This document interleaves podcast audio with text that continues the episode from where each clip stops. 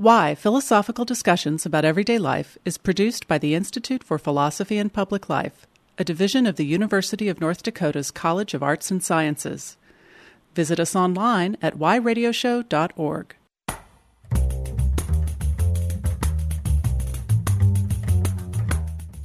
Hi, I'm Jack Russell Weinstein, host of Why Philosophical Discussions About Everyday Life. On today's episode, we'll be exploring the philosophy of consulting with Bob Colleran. There's a famous story about Thales, the very first Greek philosopher. One night, he was paying so much attention to the stars in the sky that he fell into a well. Needless to say, he was ridiculed, accused of being concerned with the wrong things, and taunted for being useless. Legend tells us he plotted his revenge. Thales used his studies of nature to predict an early harvest, rented out all of the olive presses on the island, engineered a monopoly, and charged the farmers exorbitant prices just to prove that he was smarter than everyone else. He could make money if he wanted to, Thales is reputed to have claimed, but he just wasn't interested. Philosophers use their intelligence for nobler things. The story may be true, or it may not. But whatever its origins, it sums up a message that's been drilled into my head since my first year at college. Philosophy and business are enemies. One is about wisdom, the other is about success. One celebrates generosity and is profound, the other glorifies greed and is fleeting. Philosophy is morally superior. Of course, the business world tells its own version of this conflict. Business is constructive and philosophy is an indulgence. Entrepreneurs are innovative. Philosophers contemplate their own navels. Business majors get well paying jobs while philosophy students wallow in unemployment. Why would anyone waste their tuition dollars on something so frivolous when the whole point of college is to get a job? They ask. I can't tell you how often students complain to me that their parents won't support their studying philosophy. The business world looks at what I do with contempt. The thing is, both sides of this debate are wrong and mean spirited. Philosophy majors have great employment records, and the discipline is responsible for some of the most revolutionary insights in human history. At the same time, business can be great for the common good, and industry lays claim to some of the most amazing inventions. Business and philosophy can and do work together. There are few places where this is clearer than in the world of consulting. Consultants are hired guns who walk into an unfamiliar situation, use their critical thinking to solve problems, pass on their wisdom to their clients, and then move on to the next job. The best ones bring generations of knowledge to those who can't see the bigger picture and aim for the most productive solutions, even when their inquiries lead to the unexpected. Consultants are the philosophers of the business world. I learned this from today's guest. For several years, he and I worked on a curriculum to teach his employees how to be ethical consultants. It was an exciting and challenging task, which we'll no doubt talk about during the show. But what surprised me the most was his revelation that the consulting industry has no uniform standards. There's no professional code of conduct or certifying body. There are no agreed upon ethical principles, and most oversight happens from within people's own firms.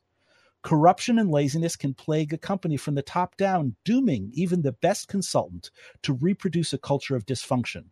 There is no clear definition of what makes a consultant good. This is an odd thing for a philosopher. To encounter an entire industry that doesn't have a vision of excellence? Sure, there's a dominant understanding of what success is, but achieving recognition is not the same thing as doing well. The worst consultants might make the most money, just like the stupidest movies sell the most tickets. Defining excellence lies at the core of philosophy. It's what motivates Plato, Kant, and even the father of capitalism himself, Adam Smith. If making the most money is all a consultant aims for, then the earlier criticism is right. Business is shallow and greedy. But I don't think it is, and neither does my guest. The task for today's episode is to figure out the characteristics of a good consultant. This will include examining their purpose, behavior, motivations, and their ability to be self critical. We're going to talk about the best way to train and educate them. And here's another little preview. Today's guest loves to declare that an MBA is worthless. If he's right, then this puts his profession on a very shaky foundation. Before we begin, though, it's important to be reminded that this is what philosophers do. We take a disorganized field of study and look at its assumptions and create order out of the chaos. We identify long standing practices and discover what gets called normative standards, measures of quality that become obligatory benchmarks to aim for. Once excellence is clearly identified, people have a moral responsibility to shoot for them. This is true in ethics, in science, and in politics. It's also true in business. There's a catch, though. Once we know what a good consultant is, their job becomes harder. They'll no longer exist in a lawless Wild West. They'll have to meet expectations and aim for getting better. This is what happens when you add philosophy to the mix. Business is as much a moral enterprise as any other human endeavor. Acting arbitrarily is easy. Being good is the hardest thing there is. And now our guest. Bob Colleran is the founder and CEO of Alethi Management Consulting. He's worked with numerous other consulting firms along the way, specializing in developing strategy and executing tactics across a wide range of industries, including global philanthropies, media and entertainment, high tech, consumer products, retail telecommunications, government, and financial institutions. Bob, welcome to Why. Thanks, Jack. I'm excited to be here. If you'd like to participate, share your favorite moments from the show and tag us on Twitter, Instagram, and Facebook. Our handle is at Why Radio Show. You can always email us at at and listen to our previous episodes for free at whyradioshow.org. All right, so Bob, let's start off with the most basic question. What does a consultant do? That's an excellent question. And by the way, fantastic introduction. Thank you. That was really oh, thank fun. you. Um, yeah. And so, you know, that's a really challenging question. A lot of consultants joke about how it's the thing that their parents never really understand in terms of what they do from day to day. Um, and there are a number of different ways you can look at it. The way that I usually describe it is we try to help organizations do what they do better, faster, more efficiently. Um, eh, we've been described as human border collies, which I don't mind. Uh, there are lots of things about the work that is about improving, um, making things more efficient, solving really difficult problems, setting strategy and executing tactics against those, as you mentioned. Um, and it does break down into a number of different categories, which I'm happy to kind of talk you through briefly if that would help. That might help, but I, I, want to ask, you know, this this this triad: better, faster, more efficiently. Is is the idea in, in business always to get things done as quickly as possible, as efficiently as possible? Or is there ever, I don't know, like the slow cooking version, the, the, the, the, meditate on something, the times where you can, where you can sit down and really reflect and, and, and not so much worry about the outcomes, but think more about the process? Absolutely. And the, that that triumvirate is not necessarily all the same. Better can mean slower. Better can mean stopping because you haven't done the right thinking or you haven't had the chance to really explore all the options. Um, but when it's important to have it be efficient, for example, like say if you were trying to figure out a, a new way to teach introductory level philosophy to a specific group, you'd probably try to think about okay, what am I trying to accomplish? What's the content that I need to get across and how can I best make it palatable for this audience? That those kinds of questions are really what consulting is all about.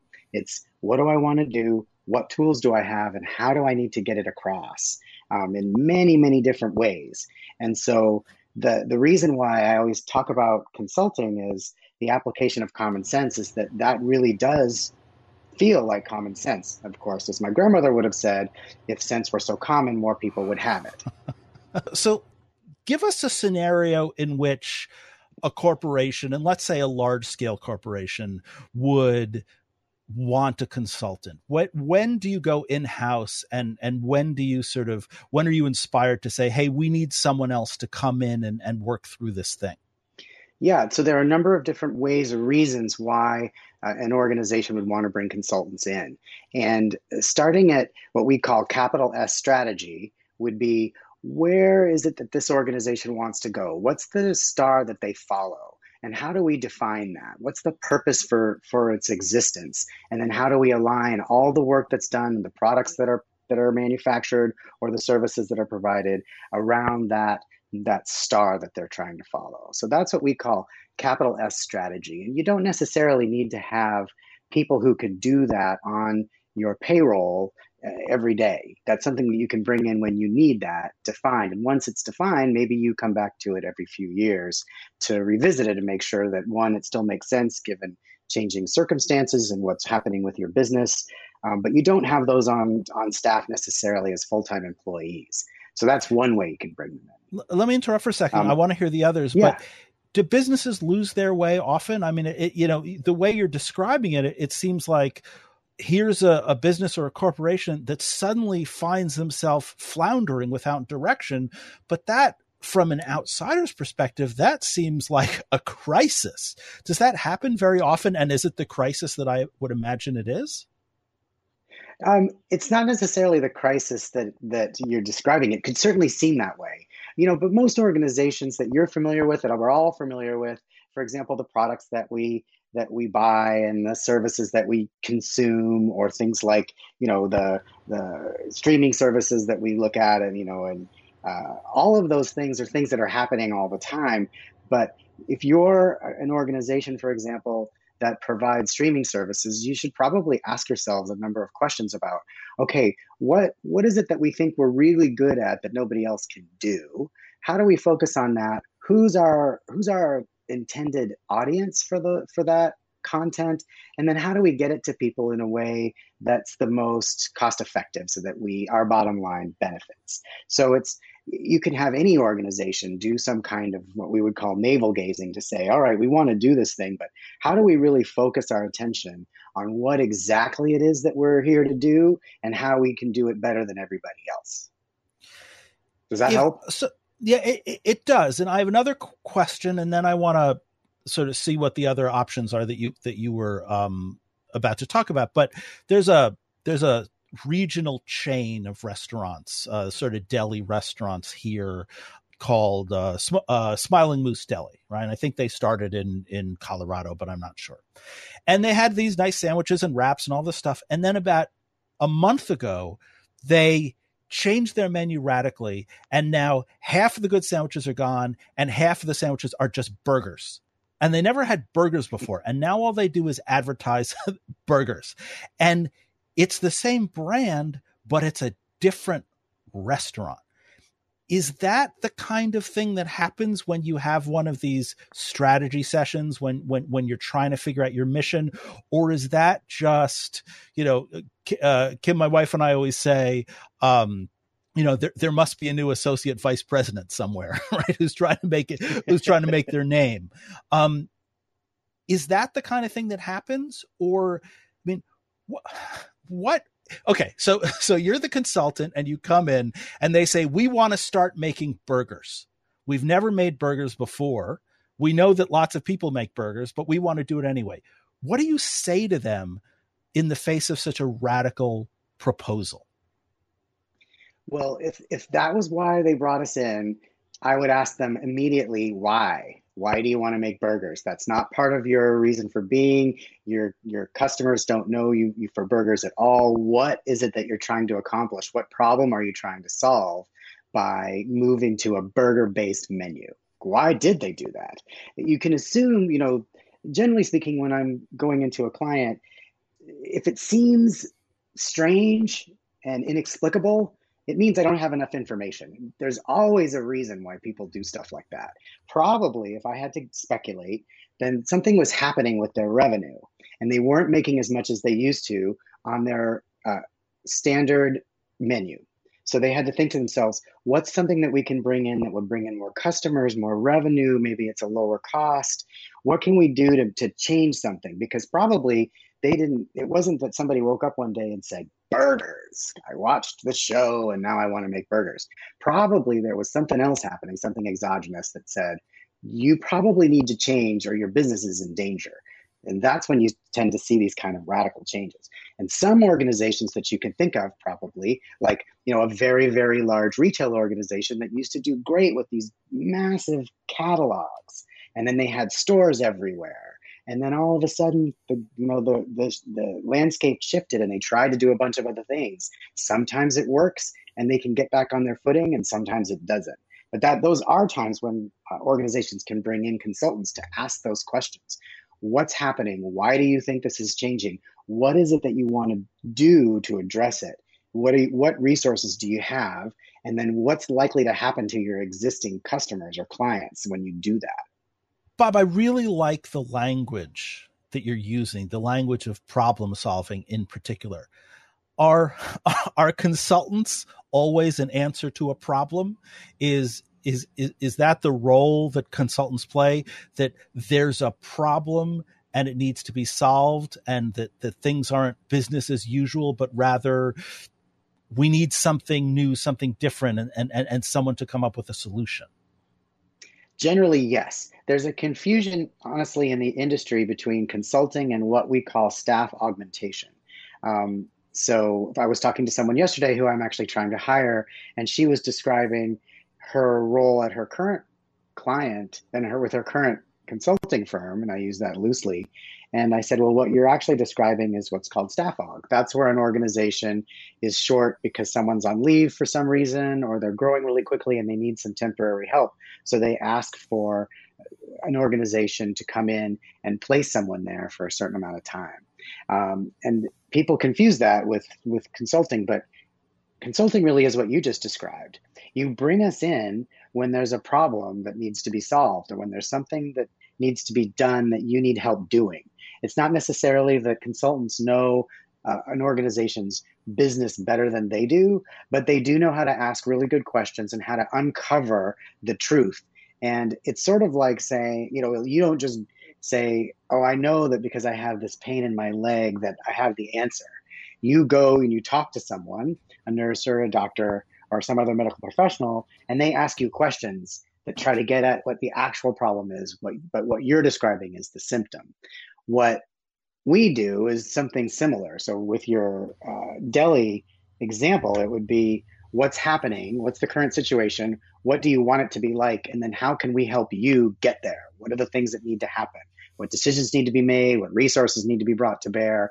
And then how do we roll it out, hopefully in a way that doesn't upset your existing customer base, like it sounds like this group has done? yeah, I mean, and I, you know, maybe I'm not their target demographic, right? But, but, but, so, so, is there? I'm not sure how to ask this question. Is there an inherent conflict of interest? I mean, how much of your job is pleasing your client and how much of your job is spanking your client? I mean, I mean to, to, to what extent you know, what happens if you come to a conclusion that's the complete opposite of they want? Like if you went and said, you know what, burgers are a bad idea. You want them to hire you again. You want to make money. You want them to, you know, give you a good performance review or whatever. So, so is there a conflict of interest there? So that is a great question. Uh, and I honestly think that there's a built in conflict of interest with respect to consulting because it's just like you described. We make money because we make our clients happy. But sometimes what we have to tell our clients makes them very unhappy. And that can hinder our willingness to maybe give them difficult advice. For example, well, you might like burgers, but you probably should make them out of cows and not this other cheaper option that you're you know that you're considering. Um, they might not like that because it may say well you're going to drive our costs up but that really shouldn't matter to the consultant.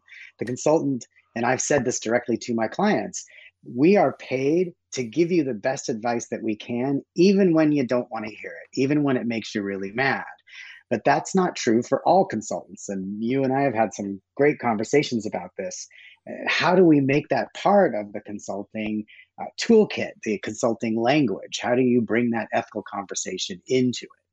In, in, a few minutes, we'll take a break and then we'll come back and we'll dive right into to, into that sort of that structure, the, the the ethical conversation, the language. But are you a hammer? Right? I mean does a consultant have to come in with a very strong personality and be dominant and assert themselves? Or is the job of a consultant to sort of adopt you know to to, to be you know like the reed and bend with the wind and and sort of absorb the culture of the community right? If i if i were suddenly in another philosophy department the first thing i would do would just sort of see how other people around me do their job and sort of try to mimic that culture. But the cultures sometimes, as I said in the beginning, are dysfunctional. So how much of how much of consulting is coming in as Bob and that's the package they're asking for and how much of it is to try to echo or sort of mimic what the company wants and to sort of fit in? Well, again, that's a really good question. It's it's a lot like what you just described for when you're thinking about coming into a new philosophy department. I'm not the right resource for every project because I am a steamroller. I can't help but be right there with what I think is happening and giving the most candid advice that I can. Sometimes you need someone who's a little bit better at a more roundabout approach to uh, triggering or engendering change. And it's my job as the leader of my, my organization to figure out which of my consultants is right for which uh, client. How often do you get it wrong, or how often do consulting firms get it wrong where, where the client comes back and says, you know, this person isn't for us? I have had that happen where I was working with a very large national, uh, international um, consumer products company and we brought somebody in from the firm I was working with at the time who just wasn't the right fit. And what the client came to me and said was, you know, this person really isn't the right fit. We need someone else.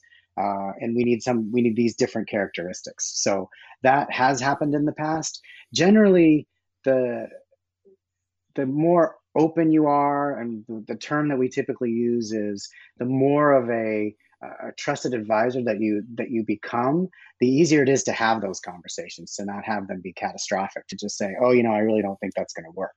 But i can tell you that i have had really really candid conversations with executives at larger corporations uh, and you can see it in their face when they realize that i am making them angry i am aware of that and that i'm putting the revenue that my company brings in at risk and they come all the way around to they must really he Bob must really mean what he's saying because he's putting his revenue at risk. Therefore, it has more credibility. And what I've had happen over and over again in you know the course of my career is that's the moment when you really connect with them. That's the moment when you become that trusted advisor when they see that you know that what you're telling them is upsetting them and you're telling them anyway. Yeah, it, it's so interesting to hear you describe the consulting experience because in pop culture in the, the, sort of general understanding of what a consultant is we have visions like from office space and other movies and tv shows where the job of the consultant is to come in to fire people to you know it always signifies a, a terrifying change and the employees are terrified of the consulting and the consultant walks in and they're the enemy. But this phrase the trusted advisor really makes it seem like a good company is going to really welcome a consultant and that in the long run it's in the employee's best interest and that this vision of what a consultant is is just as distorted as pop culture is about anything else. It, it, do you think that the picture of consultants in, in, in pop culture is inaccurate um, or or do you think that there is that aspect of consulting that needs to be acknowledged? Well, I have to say that there are consultants out there who are who are like that. I usually joke that you know when I watch something like there's a great show I think on one of the streaming services that portrays us as you know pretty wild, and I always say, "Yep, my life is exactly like that. That's what I'm doing every day." Um, but really, the challenge is what what is a good consultant, and this kind of comes back to the original premise of this conversation. I think that the good consultant is the one who gives the best advice that they can, no matter the circumstances. But I've worked with plenty of consultants who don't agree, plenty of consultants who believe that just making the client happy is all that it takes. And I've, in fact, had conversations with clients who have had those types of consultants in the past. One of them came to me and said, I need you to change the status report from red to green. And I said, Well, I can't do that. And you know, she said, but you have to. I need it to be green. I can't have it be red. It's going to be really problematic for me. And I said, I'm really sorry, but I can't do that because it actually is red, by the way. That's how we've defined it. And she just looked at me and said, Well, that client, that, that consultant who was here before me would have made it green. I'm like, Well, you know, that's that means we're probably not the right firm for you. it, it, it leads us to to the, the, beginning of the conversation that I'm super excited to have, which is the education of the consultant. But before that, we'll take a break. You're listening to Bob Colleran and Jack Russell Weinstein on why philosophical discussions about everyday life. We'll be back right after this.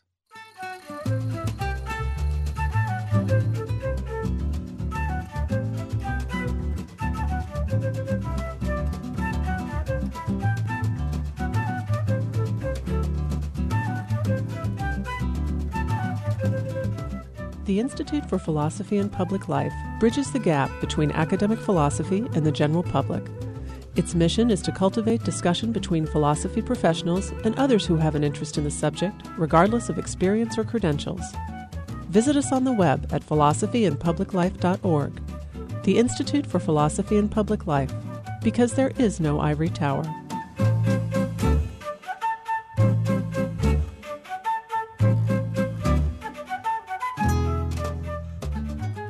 You're back with Why Philosophical Discussions about Everyday Life. I'm your host, Jack Russell Weinstein. We're talking with Bob Colleran about the philosophy of consulting. And this makes me think of a story that I'm pretty sure I told on the show before, but I love telling it. And the person who I uh, I'm talking about, she actually has never told me to stop. So I'm even going to use her, her name. Uh, many, many years ago, I had a student named Katie who I think the world of, and she was a double major of uh, business and philosophy. And she was involved in like the pageant scene and all that kind of stuff. And so she was apparently very, very good at doing people's hair right not a concern of mine obviously but um and uh and so she would always talk about that she was in a sorority that she would she would do her sorority sister's hair um, while they would read her philosophy homework out to her and I have these great visions of of them reading Hegel and having absolutely no idea what was going on. But anyway she graduates and about 5 years after she sends me the email. And the email is great. The email the 5 year email is is is the wonderful email that that professors sometimes get that say, "Hey, I've lived my life and here are the things that you've taught me." And what she talked about was the fact that she was doing all of this consulting and she was uh, working with people who needed to use Google better and she did all these webinars and, and she said that what she discovered was that all consulting is is asking questions. And all consulting is is trying to help people figure out problems and that she got a much better education for consulting and what she did from her philosophy classes than she did from her management classes. And so Bob, I guess the first question I have for you is is Katie's experience uncommon or do you find that the people who you think are the best consultants have really learned their skills outside of business school, outside of the business major, and that it's the humanities skills, it's the philosophy skills, it's the general purpose problem solving skills that br- that people really bring to the table. I would definitely agree with that.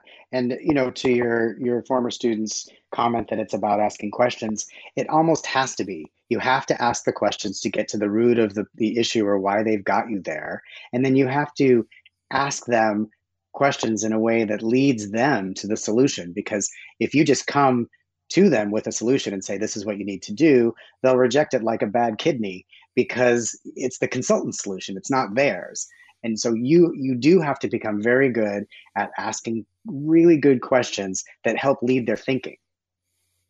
And I would say that yes, uh, my experience in the liberal arts was more helpful, I think, than my experience at business school for that. Do, do, do you find yourself in the position of teaching your consultants how to ask questions? I mean, I know that at this point now, uh, Alethi, your your consulting firm is a, is a fairly high powered firm. I'm willing to, uh, you know, I'll I'll give you the credit that you won't take yourself, but it's a very very high powered firm. So I know that you're you're only going to hire the people who are best. But but you've gone through the your career at various different levels and sh- and and you've had to teach skills. How much training for consulting is done from scratch and how much of it is built on the education that people come with? I'd say most of it is it comes from the education that, that people come to consulting with but even more than that it's there's a natural curiosity that i think is really required and also i think a really strong internal uh, ethical compass. I think those two things are, are really vital to, to be a, a really good consultant. Uh, and to really provide that value as the trusted advisor that our clients need. And and you don't think that the MBA is that path. You you you've said to me I had another student who I set up with you uh, because she was asking some questions and and and and she was interested in some advice and and and you were trying to discourage her from from taking that route what's wrong with the MBA and why doesn't it lead to the solution or, or the skills that you want them to? so yes. So we've talked about this before and how if i ever write a book about that experience it will be called the lowest hurdle. But um, it's not necessarily that the mba isn't useful writ large. It's eh, the purpose of it is not what i think most people hope it is. It's not going to teach you uh, those critical thinking skills necessarily. You you need to come to the table with that the that you know my experience was that it was more of an endurance test and that the simultaneous master's degree that i was pursuing at the same time was much more aligned with that critical thinking. How do you approach business type questions? How do you do the type of research that's necessary to help bring the right information in such a fashion that the client can can digest it make it their own and then use it as we help them make you know key decisions around how their business operates. Uh, you you were getting a, a, master's in international relations right? Is that right? Yeah international studies yeah yeah, yeah. Inter- international studies. So talk for a little bit about the difference in experience between taking mba classes and taking international studies classes was it a different sure. climate? Were the students i mean how, how, how did those two contrast? Well you know this of course is my own experience which was only at one uh, school but the difference was pretty stark. I remember in the the mba course being asked to do what's a relatively traditional lease versus buy analysis where you have a couple of options and how do you analyze the costs and benefits associated with buying a solution versus leasing it for a temporary amount of time. And I, you know, we did all this this research and and I realized that at no point were they asking us to actually make a recommendation. It was just, can you use Excel in this way that we wanted that they wanted us to try? And then the the contrast with that would be in the international studies team where we were reading about all these different theories about capitalism and how it developed in in different cultures and what that meant in terms of an individual's experience in the workforce. And one of the there were three of us who were in the dual program where we were doing the master's degrees at the same time. And one of them just out of frustration at one point in the class just said, Well, what is the answer? Which is it? Which is the right one? As though there were an answer in the back of the book and the teacher had the teacher's edition and could just say, Oh, yeah, this is the right one. And that to me sort of highlighted a, a fundamental difference in the way that those problems were approached. You've also uh, talked to me about the fact that um, the larger consulting firms, like uh, the, the, the sort of the big, heavy names, they they don't hire people with MBAs, right? They they hire people right out of college and train them themselves, right? So so why do they do that and what's the goal of of taking someone before that level and having your own in-house training? Well, actually so a lot of the big X, which is what we call those large uh, management consulting firms, they do hire directly out of an MBA uh, because they're hoping for a, a school of understanding about the different pieces of a business, like how human resources relates to finance, relates to marketing, re- relates to manufacturing or operations. Um, but they do want to mold those people at a certain level into uh, an effective consultant. And a lot of the best ones start that journey earlier. They start it right out of undergrad, and they really want to they want to shape you um, very early on. I went to consulting right out of business school. You know, right after I finished both of those master's degrees, I went into consulting, and that was my first experience there. And they did a great job of training me in terms of what what it means to be a consultant and the different types of projects you're likely to experience. And I needed that before I went on to do my own firm. What's the advantage of starting that process from the undergraduate, though? What I understood it, and and maybe I just misunderstand, but the the way that I understood it was that a lot of them will hire people right out of undergraduate, train them, and then when they get to a certain point, they will pay for their MBA education. They'll pay for their advanced education. And so that they're actually a lot of them are sort of targeting people before business school. Um, do I just remember that incorrectly?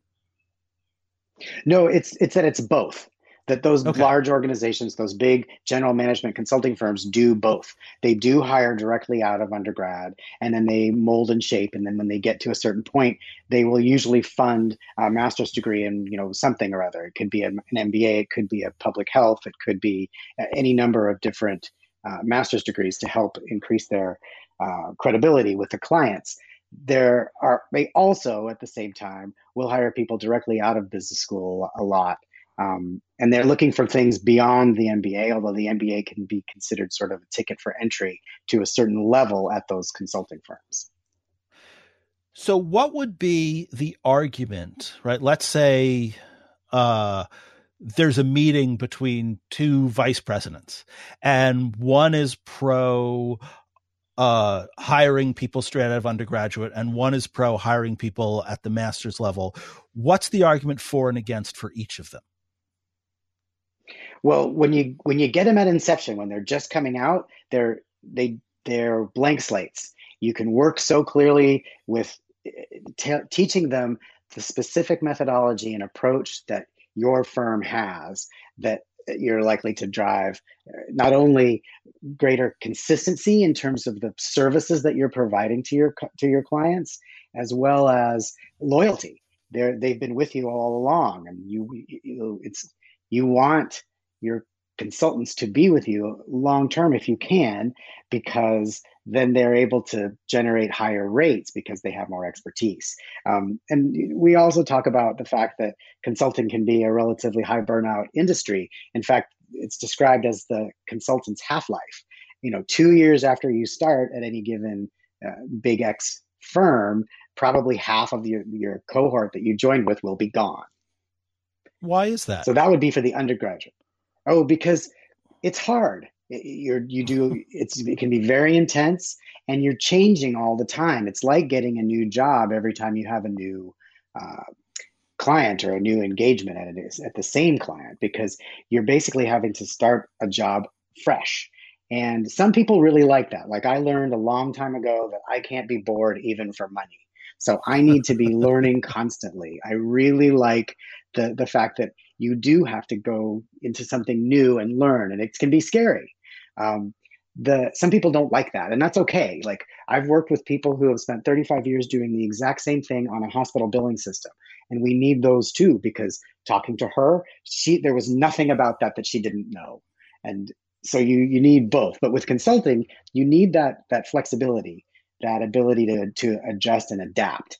And um, some people just don't like it because you're basically having to prove yourself over and over again. I mean, I've been doing this for over 20 years, and every time it's a new client, I have to, you know, justify their love. Why would we, you know, why are we working with you? Why, why you versus someone else? And a lot of folks don't like that. They want to be established. They want it'd be like, you know, being a one-year professor over and over again at every, you know, at every college that you ran across that's not for everybody. Some people want to spend time at a given institution to help shape it, to do their research, that sort of approach. Um, when we talk about the the ones who hire the the more advanced, you know, there are a couple of reasons why you want to do that, like out of an MBA or different kind of a master's or a PhD program. Sometimes you really need that credibility. Like you need a physicist with condensed matter experience because you're going to be working with a company that does uh, thin materials manufacturing. So you have to have that kind of credibility with you. So some, sometimes it's necessary that you hire somebody who's more mature and further along in their uh, in their career. It's like having a toolkit with a bunch of different tools. You don't want to have only hammers in there. You're going to need a lot of other things if you're going to do a number of different types of projects. So it, it sounds like to to my philosopher's mind that we're dealing with at least two different standards of expertise. But you have the content expertise, which is the person who worked in the hospital billing for for her entire career who knows everything who is just a repository of history and information and she has a very very specific content expertise but it sounds like other than specific projects that a consultant's expertise is a more process expertise than a content expertise. And that process involves problem solving asking questions, um, developing strategies. Am I getting this right that that we really have different conceptions of what it means to be an expert and that that's going to help define what kind of employee or consultant you want? Yes, you're right that, that that you've just described basically two of the key types of consulting. You know, sometimes I'm on a project and I need an expert to come in and back up what I'm suggesting uh, because maybe I'm not personally an expert in that field. So sometimes you do need what we call subject matter expertise, and sometimes you know for the for the daily blocking and tackling and the daily work, you need somebody who's really good at identifying question uh, identifying issues, asking really good questions, and then help helping to lead the client to the right decision.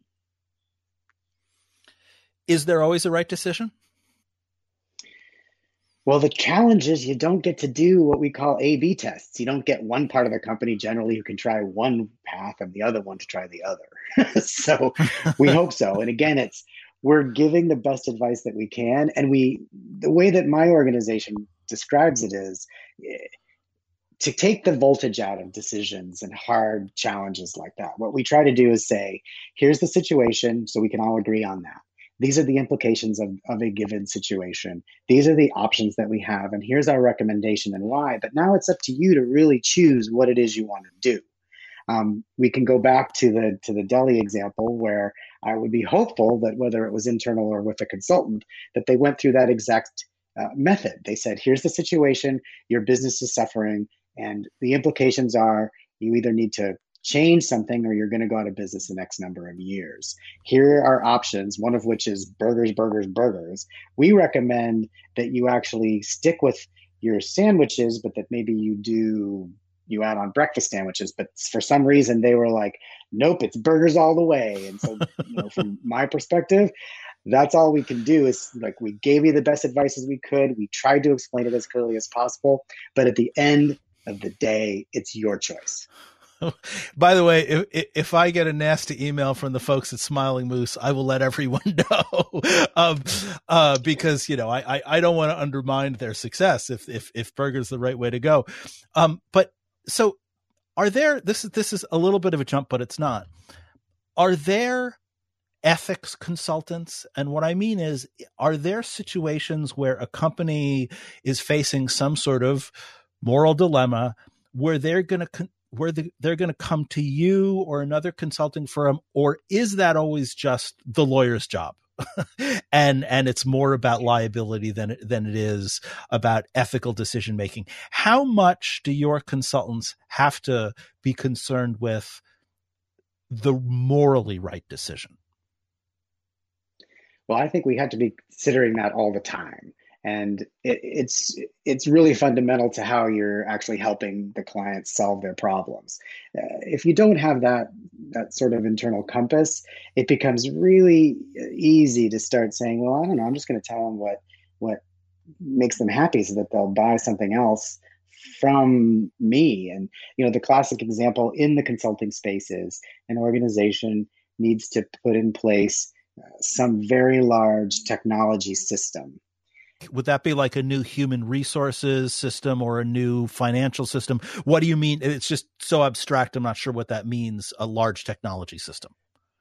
Sure. So uh, typically they're called enterprise resource planning tools. And what they are, are there are all of those things. There's an HR module, there's an inventory module, there's a finance and accounting module. There are all these different modules. And organizations can benefit uh, when all those things are, are talking to each other efficiently. Right, okay. Um, and there are a lot of different ones out there big, small, expensive, inexpensive. And in my previous experience working some other places, that they didn't really care which one the organization picked as long as they picked the firm I was working for at the time to implement it because that's where all the money is. Hmm. And what you know one of the things that started me down the path of you know working with you to try to put together an actual ethical consulting course was that i could tell that you know at a gut level that that was wrong. Um, but that was because what i was thinking was we really should help them understand the best option for them not the easiest option that makes them happy now and then hopefully leads to a ton of billing down the road as they you know as they figure out what's what's going on. Um, and I, I actually if i remember correctly that's when that was right around the time when you and i started working on that because you know how do you frame that up you know, in a way that isn't just my gut tells me that this isn't the right way to approach it. What kinds of structures and toolkits and language can we put in place to really help consultants uh, you know work from that that gut feeling into a, a conversation that's actually uh, relevant and helpful to the client so so let's talk about that a little bit and, and and and I don't want to put you in a position where you're talking about your own previous firm and naming anybody or naming any any any client. I, I, I understand that that we can't do that, but what's the general reaction, the general cultural reaction if you say, "Hey, I think we need a course in ethics. I think our consultants need more ethics trainings because historically, right, business ethics is a single course in a in, in a degree and students tend not to take it very seriously and someone like i a philosophy professor right will think no every link every single course should have some ethics in it and they're like no no no no let's let's just put it in this place and let's forget about it so what would be the typical reaction when you go to them and say hey I'm working with this philosopher. I think that consultants need ethics training. Um, we'd like to put this course together. So I've, I've had two strong polar opposite reactions. One is absolutely, you know, that actually sounds great. Why don't you go ahead and research it and then come back and pitch the idea to us in terms of what it would take and what it would cost and how we would actually roll it out. And at the time, the organization that I was working with didn't that didn't surprise me because I had been in a very very difficult situation with uh, an international client working with their international technology partner and finding out that things actually um, that one of them was not telling the truth, and I it could easily have gone the path of I bring this up to my leadership and they say don't say a word about it because if you do you're going to make everybody angry and we're going to lose all this revenue um, which is what I was sort of expecting. But instead, what I got was, we trust you. Let's go forward with the messaging. We'll back you up. And that was also where you and I started working on that course. They were open to it. Other places that I've been would not have been open to it because the uh, you know the fundamentals were different. The fundamentals were you know this is about generating revenue and profits, and we don't want anything to actually get in the way of that. And of course, fundamentally, I think that that having an ethical underpinning to all the work you do is actually a competitive advantage because in my experience having those really difficult conversations is what got my clients to think of me as their trusted advisor because I was willing to risk my own revenue to tell them something that was really hard for them to hear. Do, do you think that you can teach your consultants to be ethical? or do you think that there has to be some sort of screening process and for you to make the best judgment you can to pick people who you think would be ethical employees I think that it's really the latter. I really, when I do the interviews, um, it's I'm looking very, very consciously for how they answer specific questions. I provide scenario based situations uh, that from my own experience, and I like to see how they respond. What, what would you do in this situation? And that's very revealing. Um, I think that, you know, it's not that I think that there's anybody, you know, twisting their mustache and thinking about how they can tie the maiden to the railroad tracks. right. But I do think that there is a real temptation to take, you know, maybe just this one incremental shortcut because that would make so and so a little bit happier and increase the odds. But i'm not really you know making a bad ethical call. It's just questionable. And of course what you find out is that it's it's all gray. You have to be thinking about that all the time. And i don't mean to say in, in any way shape or form that i'm perfect at that. What I mean to say is you have to have that framework and that structure of an ethical examination live all the time. It can't just be, oh, I think I had a textbook on that. Let me go to my library and see. Because you're constantly confronted with these types of decisions. And you hope that you are making the quote right decision at each stage.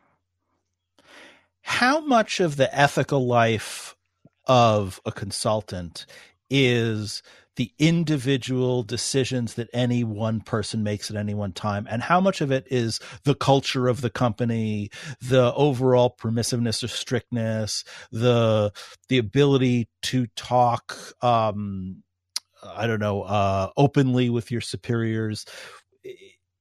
How how much of it is is the individual and how much of it is the culture? Uh boy that's a great question. The I'm sure you found this in your career in academia that organizations will have a stated set of behaviors and capacities that they expect you to operate under. And it's really quick. You're really easy and able to understand rapidly when the leadership doesn't follow any of that and there's a real dissonance. In those situations, you either, yeah, you're picturing all of those scenarios. Uh, right I'm now. picturing a but, very long history of it, as a matter of fact. right. And, you know, there's this idea somehow that, uh, that the leadership believes that the folks that work for them aren't going to sense that dissonance um, which I think is ludicrous because you, particularly in the consulting world, you've hired us because you think we have excellent critical faculties. And those critical faculties are not going to evaporate just because I'm talking to somebody internal and when I'm talking to my actual client. So, I mean, I remember having this conversation when I was a green bean in the uh, in the industry, and they were changing the travel model, and they and they actually said in the midst of it, well, it's not like you're going to be traveling automatically. It just means you might have somebody sitting next to you who's new and all of us are thinking, well, that means somebody's on a plane. You know, like, it's just to it's disingenuous to think that we're not going to be able to figure that out. So when the leadership is aligned to those kinds of um, ethical standards, then you get a lot. I think you get a lot of uh, loyalty, and you get people working harder. The people who like that type of situation and that type of environment, and that type of culture. When you've got uh, people who don't like that, who are very comfortable in much murkier waters, then they're probably going to leave and go find a much murkier, you know, operating consulting firm. And good. Is it harder to be ethical in a larger multinational corporation than it is to be in a small regional one? Or is it easier because things are more compartmentalized. I mean, I would imagine the consulting experience of those things are different too, but with such, you know, and I'm, you know, I'm randomly picking companies uh, not in terms of you know who you work with or anything, but let's say uh, Exxon Mobil, right? Uh, if you were to work with Exxon Mobil, um, how much leeway does a person have? Does a consultant have to be an ethical agent and even to affect the ethical culture of the company or is it just such a monolith and, and so so big that really all you can do is just deal with your your immediate peers? Well I, I think the consultants have the responsibility to be that ethical agent all the time. And that's that's part and parcel with giving the best advice that you can even when it makes people unhappy. Um, in a in a large organization like that and i've certainly done work at at global corporations um, and it you can get a sense pretty quickly about whether or not it, there's that dissonance, you know, between what the leadership says you should be doing and how they actually behave, um, and then that will usually filter down. But any given particular project that you're working on or engagement, um, it's going to rely on the people around you because you're not going to see everybody in an organization that that's that's that large. So all you can do is your best to influence the people that you're actually working with on that project do you think that your understanding of what it means to be ethical has changed because of your experiences or has grown because of your experiences in consulting and in the corporate world? Or do you think that you pretty much had a core ethical idea and that it's just been confirmed over time? What i'm trying to figure out is is is how a person's ethics grows over time in a company because the vision again we have in our pop culture is that the longer you spend in the business world the less ethical you become. And i can't believe that that's inherently true. So to what extent does your exposure to this add nuance add subtlety and make you feel better about your ethical compass rather than challenge it does that make sense? It does make sense. And what I can say is that in situations where I feel like I've gone too far in terms of providing really candid uh, advice. Uh, you know, at one point I actually threw somebody out of a room and said, you know, that's your biggest risk. And I thought, oh, there's no way they're going to fire me because you can't be that candid. And what happened instead was the leader called me later and said, you know, I really want to apologize for how that person was behaving. What, you know, hmm. and I thought, oh, this, so I've had positive reinforcement in a number of different situations that doing what I thought was the right thing didn't, in fact, lead to a financial hit. It, in fact, led to a longer term relationship. So, what, what I would say in answer to your question is my work long term in consulting has really refined and um, tailored my sense of how ethics actually applies. And working with people like you, I've been able to develop the right sort of language and toolkit uh, to help others understand why I might take one approach versus another, and how that is underpinned with what I hope is a solid ethical compass. For those folks who are listening, when we uh, worked on this course together, it wasn't one of these courses where, oh, look, here's Kant's theory of ethics, here's uh, utilitarianism, here's how to make a, you know, here's an ethical principle practice. It was really about as you said, the language and the terminology and, and, and developing a structure of conversation and deliberation amongst peoples that there could be honest and clear communication about ethical decisions. Do you think that corporate culture is designed for clear communication or do you think corporate culture is designed to obfuscate and impair it? And and and one of the re- things that motivates me to ask this question is that I know that when I have a customer service problem, um, there are a couple companies that are absolutely flawless with customer service, but there are a lot of companies that every interaction makes me furious.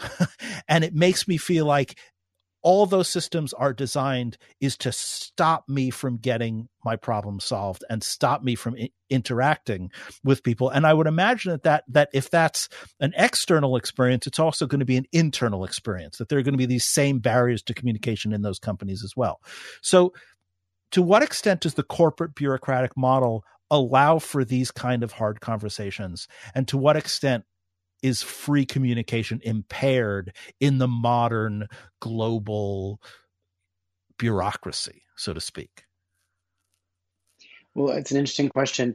And it makes me think that, you know, when we were describing what it is that we were working on, it's in some ways the application of consulting to um, ethics and philosophy. It's what, what consultants do, what we, a lot of the time, is we try to take amorphous, complicated problems and put them into some sort of framework so that they can be addressed. Like, you know, software development is a classic example. And, you know, well, wait a minute, how does that actually work? Not a lot of people know. Well, you know, it's, you have to think about what it is you're trying to accomplish. What's your strategy? Well, then how would you design something to address that strategy? Well, once you've designed it, how would you actually, you know, hands on keyboards code it? And then how would you test it? And then how would you roll it out? And then how would you look at the strategy again in this cycle? And that's not necessarily something that the that the industry had de novo. It came from examination of well, what does it what does it mean to do software development or product development? And it felt like what we were doing was trying to apply the same kinds of techniques to a body of, of knowledge and wisdom in a way that could make conversations about ethics or philosophy in a business situation easier, clearer, providing that structure, providing that framework, providing that language where we can all agree that this is what we mean by good, this is what we mean by excellence. And how do we actually ask those questions, or how do we give consultants the ability to ask those questions in a way that doesn't make people defensive it doesn't make them, uh, you know, shut down. It actually hopefully pulls them into the conversation so that you can start to work with them on whatever that that juicy nugget is you're trying to solve. All right, I'm I'm going to ask a question, and it may be an unfair question, but you know, it's my show, right? Um, it's right. the huge conversation right now in our in our political culture is about global capitalism. And the ethical questions are about large scale justice questions and inequality and economic inequality and, and climate change and all this sort of stuff. But in the business world and in the global business world this notion of global capitalism is at the foundation of the future of all these companies. So being a consultant for all these years and having all of the experiences that you've had, and here's the unfair bit of the question. Are you optimistic about the future of global capitalism or are you pessimistic about the future of global capitalism? Well, you know, I do believe that there is the possibility to actually be financially very successful and do the right thing. My experience in the business world is that that is not only possible, but it can be you can be very successful with that approach. I think that can be applied uh, writ large. I think that there's a, that there's a way to frame the conversation in a way that makes it clear why it's in everyone's interest to think about diversity, inclusion, and equity. Um, I think that there are also people out there who are like, wow, that just seems like a lot of heat loss. Why don't we just do what we've been doing because it's cheaper and easier? Um, but again, the type of consulting that that I hope that I do and that I want people in my firm to do is really around asking the hard questions and un- to understand what it is that we actually want to get out of this um, long term. Just like my relationships with my clients tend to be long term, they're not what we would call turn and burn. They're long term relationships we were as a trusted advisor well they'll they'll call me when they have questions even when it's not necessarily something that that i can help with it directly. I can probably point them in the right direction. So i would say that i'm i am optimistic. I do think that um, there are plenty of examples in history that we can look at where you know people didn't take that approach and they got away with it. And you, you kind of hope that there's more justice but often there isn't. But it doesn't really change, I think, how we have to behave in the world. You've started in the last five years or so to work with philanthropic organizations, to work with nonprofits, as well as larger corporate um, clients. Is the consulting experience the same? Is it the same people doing different jobs?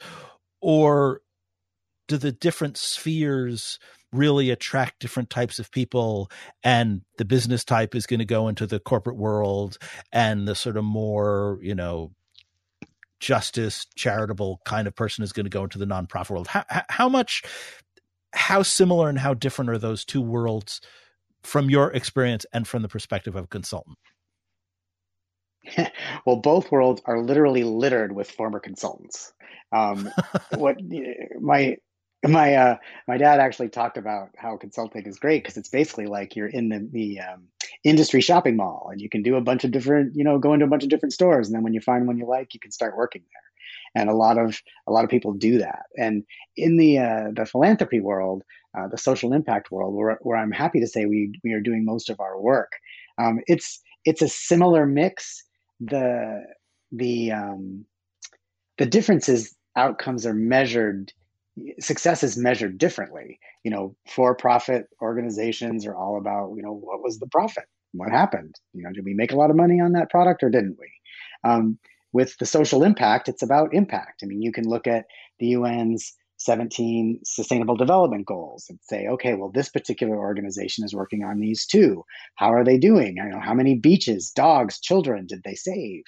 Um, it, so it's a it's a different different outcome but you get a lot of the same behaviors. okay, so so to sort of wrap up, um, you've given some hints as to some characteristics as to what makes a good consultant. Uh, someone who is naturally curious, someone who's uh, comfortable with with changing contexts. A lot of my students and a lot of recent graduates listen to this show. I'm sure some of them are very intrigued by this conversation, very intrigued by the life of a consultant. How does a person prepare themselves to be a consultant and to be competitive for a job in consulting? How do you wrap all this up and say, okay, here are some things that you can do to be a good, ethical, valuable consultant that you or someone else reliable would want to hire? Man, is that that's a is, that's a softball because you're going to take your class, obviously. I mean, I, I really didn't mean it like that. I know you didn't intentionally. Maybe the subconscious is speaking right now, but you know the, what you've just described is, you know, what I would say is, how do you, person who's thinking about becoming a consultant, how do you look at the world? How do you ask questions? How do you solve problems? Um, are there techniques from philosophy or ethics that you can apply? And you know, does this sound appealing? Does the idea of you know are you generally generally curious about the world and about how things work those are the kinds of things that are probably lead to a successful career in the type of consulting that i do I was fine with it until that last phrase in, in, in the type of consulting that you do. Um, and by that I mean I don't do I don't typically do expertise consulting. Like I don't have a lot of I do have some PhDs on my team that are experts in their field and then I use them for specific things. But what what we've been discussing really is what's called general management consulting and that is how right. do you go in to you know in, in any given situation and help and the the way that you do that is you know what we've been talking about all along you ask good questions you aren't afraid to challenge assumptions you are comfortable in situations where maybe you're giving advice or recommendations that they may not like want to hear but again my experience is doing those things leads to long-term success in, in this business well that is among the most optimistic visions of the business world that I've encountered in a really long time. And that, and, and it makes me happy because it really does give me a sense both of that there can be constructive benefits from all of this, but also that there are places for good people in the business and places for good people in consulting. So, Bob, thank you so much for joining us on why I've, you know, you and I have been friends a long time. We've done these projects, but you know the ability to just sit down for this long and really have a sustained conversation i've been looking forward to it so much thank you so much for joining us you're so welcome this was a lot of fun you have been listening to Bob Colleran and Jack Russell Weinstein on Why Philosophical Discussions About Everyday Life. I'll be back with a few thoughts right after this.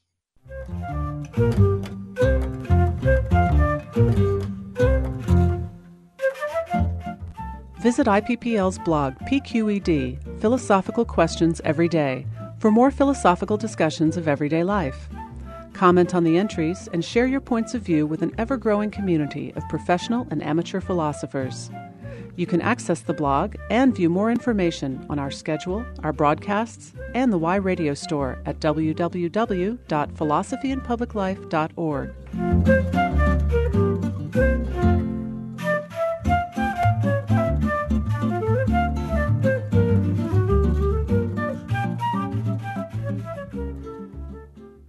You're back with Why Philosophical Discussions About Everyday Life. I'm your host, Jack Russell Weinstein. We were talking with Bob Colleran about the philosophy of consulting. You know, Bob ended the discussion using this phrase that actually took me by surprise. He said, You should be a consultant if you want to help. And maybe it's naive of me, or maybe it's just my lack of business experience, but I tend not to think about the business world, and I certainly don't think about the consulting world in terms of just people who want to help. But of course, that's what makes it so interesting. And that's what makes it so exciting that you walk into a situation and you try to solve a problem for the betterment of the people, for the betterment of the organization, for the betterment of the end user, for the betterment of everybody. And if you are an ethical consultant, if you are a thoughtful, creative, attentive, moral person, then you can affect change from the inside out. And in this world right now, with such injustice and such skepticism about global capitalism and such alienation uh, uh, from the big companies and the inability to get in touch with anyone who will help you. The idea that there are people who are trying to better the system from the inside out, it warms my heart. It gives me tremendous optimism.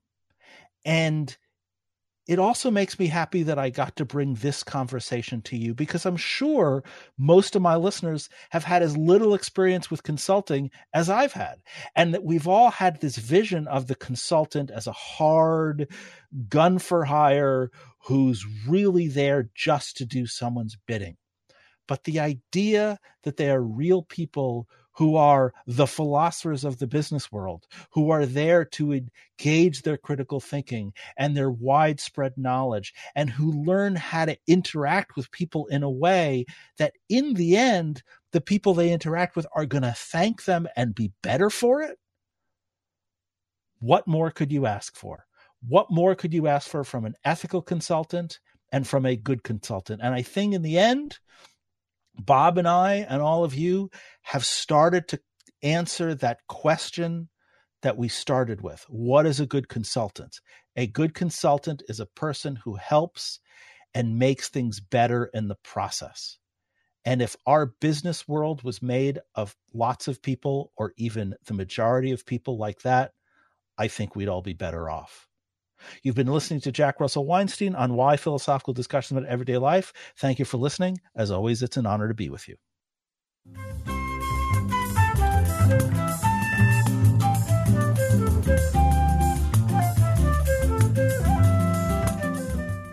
Why is funded by the Institute for Philosophy and Public Life, Prairie Public Broadcasting, and the University of North Dakota's College of Arts and Sciences and Division of Research and Economic Development.